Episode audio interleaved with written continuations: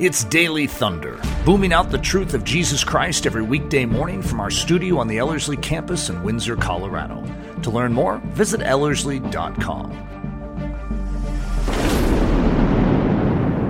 Eric, it's interesting that the North American church, probably worldwide, but at least the North American church, the American church especially, we are so bombarded with information and we have a problem, at least that I've noticed, that we hear a lot of things, but we don't actually do it. Mm-hmm. In other words, we, we esteem truth, we get all this information, we love listening to sermons, but if you actually look at our lives, we're not actually putting things into practice. We're not actually actively doing it. And I'm actually really excited with what we're doing in the sense of rather than giving a whole variety of uh, different series or different thoughts, uh, we are kind of co- coalescing and focusing on one single truth. You want to flesh that out just a little yeah, bit? So, yesterday I gave a sermon called Living Dangerously. Today we're going to unpack that sermon. Tomorrow we're going to unpack that sermon. All throughout this week in Daily Thunder, we're going to unpack one sermon. And for you and I, and it, we could throw Leslie in the same discussion because we've all had this conversation over and over and over again is what we're doing with Daily Thunder as sharp and as effective as it could be? Because what we see is that exact issue you just brought up. We can give a lot of content. Right. That's that's what our strength is, if you could say it. Uh, at Ellerslie, we have so much content, so much richness. But if our audience is just if, if if they have too much being thrown at them, it's like the old tennis ball experiment. I throw one tennis ball your way, you can catch it. I throw two, and you're the statistical odds of you dropping both have massively increased. If I throw three or four or five, which is sort of what we're doing at some people out there, we have a lot of tennis balls that we can throw. What we want to do is throw one and then, hey, throw it back to us. All right, I'm going to throw that to you again. Hey, let's work on catching this and throwing that one tennis ball. And in a sense, that's what we're going to be doing. And this particular sermon, uh, Living Dangerously, was I, I think even for me, I could say extremely pertinent and profound because as much as I and I could say you, were advocates and proponents of activated Christianity. It's amazing how this culture that we live in here in North America dulls us to the point where we can lean on the fact that we have knowledge of something as almost a replacement for the action of that very knowledge. I know to do something, but do I really need to do it? Can't I just know to do it? And isn't that the same? Well, I think it's actually part of the, the weakness of the modern church. We, we become so passive in our living that you look at the modern state of the American church, we are weak yeah. as the body of Christ. And I think a lot of it has to do that with that we're not practically living it out.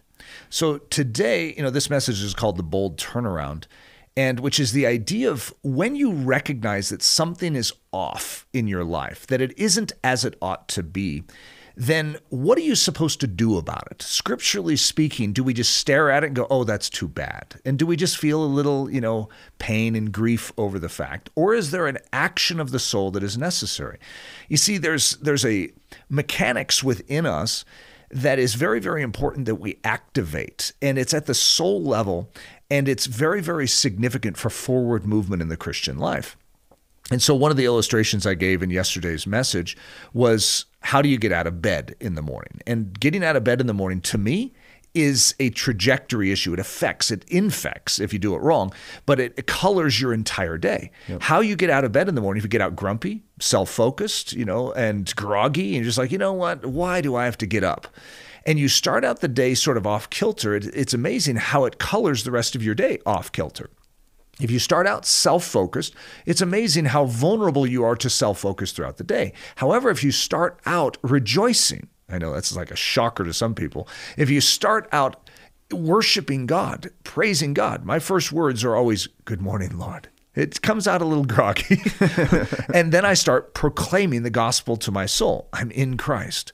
I'm in his death. I'm in his burial. I'm in his resurrection. I'm in his ascension. He's seated at the right hand of the Father. And therefore, I'm in Christ in heavenly places. And this is literally my first meditations. And it is significant for me. I'd say it's one of the key disciplines of my life. But we also have other zones of our life, like I could call it the living room zone, not just the wake up zone, but the living room zone. And that's when I encounter the cares of my life, the challenges of my life, my computer, and the dings and beeps and buzzes. And I went into that living room after getting ready in the in the bathroom, right? I came out and I was going to seek Jesus and pray. Well, am I going to do it or not? Because there's going to be distractions in there. There's reasons to get off track. And there's a self focus that I can have, and there's a God focus. In every one of these zones, the kitchen zone, I could focus on what I crave, what my appetites want, or I could focus on what's going to make me stronger for the day. Each one of these zones has a decision at the very cornerstone of our life. Many of us have a damper pedal over our life. We're not functioning to the full capacity of what God designed us for because we are not heeding the first movements. The primary actions of our soul are off. They are not honed and sharpened. And so as a result, we're having a weak outcome. Uh, I wanted to show a, a, clip from yesterday's sermon just to sort of warm you and I up and sort of to take it, you know, to sort of help define uh, the direction of our talk today. But, David, could you play that uh, clip from uh, the sermon? So, Edward Grey, listen to this quote The United States is like a gigantic boiler. Once the fire is lighted under it, there is no limit to the power it can generate. Now, this isn't just a pro America, rah, rah type of message. I'm using America as a symbol. America was sleeping. America had no interest in anyone else outside of itself. It was focused on its own paneled houses. And God's saying, You want to know why you're not succeeding? You want to know why you're falling to pieces? Because there's a world around you that needs what you have, but you are sitting on your thumbs, selfish. Are you ready to wake up and live according to the purpose that I've given you? Listen to this quote. Now, this is just the scriptures talking, right? The church of Jesus Christ is like a gigantic boiler. Once the fire is lighted under it, there is no limit to the power it can generate.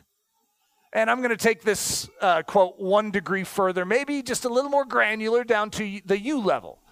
The children of Jesus Christ are like a gigantic boiler. Once the fire is lighted under it, there is no limit to the power they can generate. What God intended for us as individuals and for us as the church is so much greater than what we are witnessing today. So it's not just America. You know, I gave the illustration of the gigantic boiler, which is very interesting because this, this is 1939 America, and we're in the Great Depression. Right. And so to make a statement that we're a gigantic boiler, I mean, light that fuse and boy, watch what America would become, is almost laughable because it looked pathetically weak. The Japanese obviously have so much confidence that America is not going to fight. In fact, that's what they were convinced of, that they're going to bomb Pearl Harbor. They're going to pick a fight with the United States of America. I mean, you can't be too smart to do that. At the same time, if you had seen 1939 United States America through 1941 United States America, you're going to say, you know what? This is the time. If you're going to beat him, this is the time to do it. This guy named Hitler is rising on the stage in the European theater and he takes the the Rhineland, Sudetenland, uh, Austria, Czechoslovakia, and then he goes into Poland. Finally, France and Great Britain are like, "Hey, we need to do something about this," but America doesn't want to touch it. Hey, that's your business. We don't have time for that. You see. 1939 to 1941 America is very similar to the church right now where we have this latent potential. We're that gigantic boiler that if the fuse could be lit, if, if the fire could be lit inside of us, if we could awaken from our sleepy state, watch out world. And this is why, you know, we're calling it the bold turnaround because the United States is going to show something when it's bombed, when the Pearl, Har- Pearl Harbor's bombed December 7th of 1941 as Isoroku Hiromoto, I don't know if I'm saying his name correctly, uh, famously said, uh, "I think we've awakened a sleeping giant and and filled him with a terrible resolve." And that's exactly what my prayer is for the Church of Jesus Christ. I mean, we're being shoved around and bullied right now. And I want to see us awakened. When the United States of America was awakened back then, again, this isn't just some rah rah America thing, it's just a great picture of what can happen. They are going to go from being a little guy on the world stage to literally becoming a dominant superpower. They are going to produce and manufacture more than any nation has ever done in just a few year period, to the point where Japan has no answer for what they're going to do. They are going to produce 99 aircraft carriers in just a matter of like, what, three years, four years? That is so extraordinary considering up to that time it took two years to build one, to build one, let alone 99 of them. It's just an extraordinary productivity. This is my vision for the church, but also the individual life. And what we're going to see in the shift of World War II is sort of what I crave right now is that there would be a bold turnaround, but it's not just at this national level. Like many of us are saying, when's the church going to awaken? But we're in the church. When are we going to awaken? It starts with us. What a great picture. it's such a sad thought that we have the king of the universe who measures the universe in the palm of his hand. And yet we are so weak and we're so lackadaisical when really when you look at christian history it is the church it is the people of god who have the muscle who have the strength who have the god of ages upon their side hmm. so it seems rather odd in this in this generation to look around going where where's the church I, yeah. when i when i look at china I, I see a vibrant church you know when i when i think about the catherine booth quote yeah. of you know, if you read the book of Acts, where if you, if you didn't know church history, yeah. where would you presume the church yeah. would be today? Yeah. Well, it's not where we're at today. Uh, so practically, then, what does it look like then for this big turnaround? Yeah. What does what does it mean for us to sh- to turn this corner and move from this passivity and from this weakness and this depression state, mm-hmm. to use that metaphor, to uh, a vibrant world power?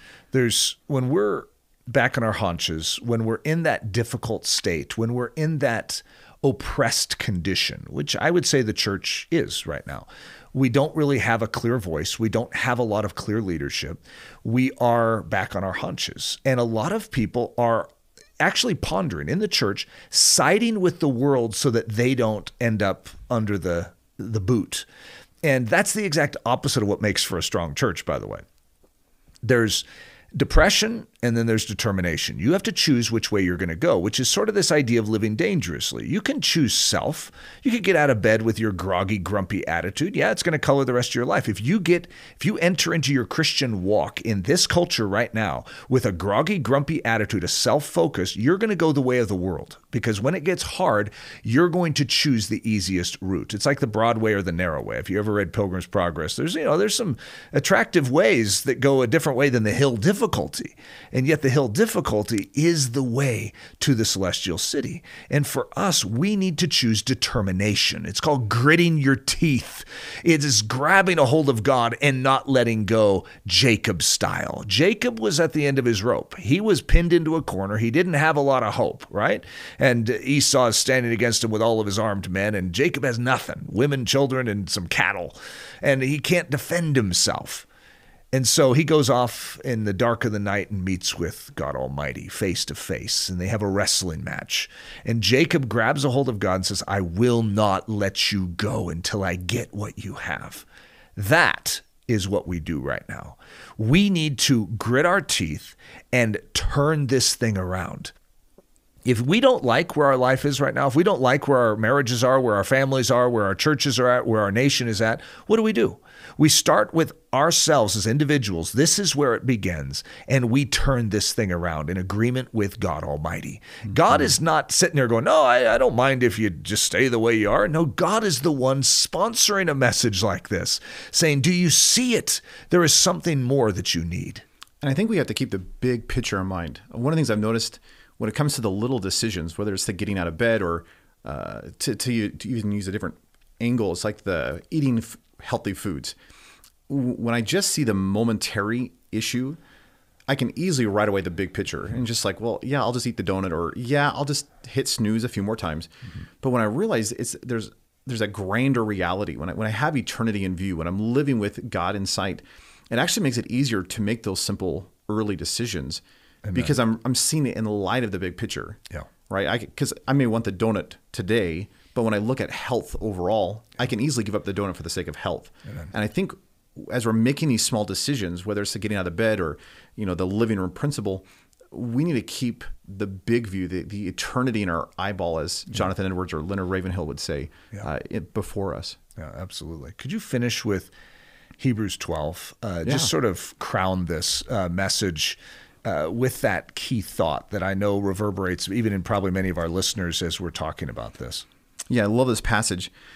so the writer of Hebrews says, Therefore, since we are surrounded with such a great cloud of witnesses, let us throw aside or lay aside every weight and sin that so easily ensnares us.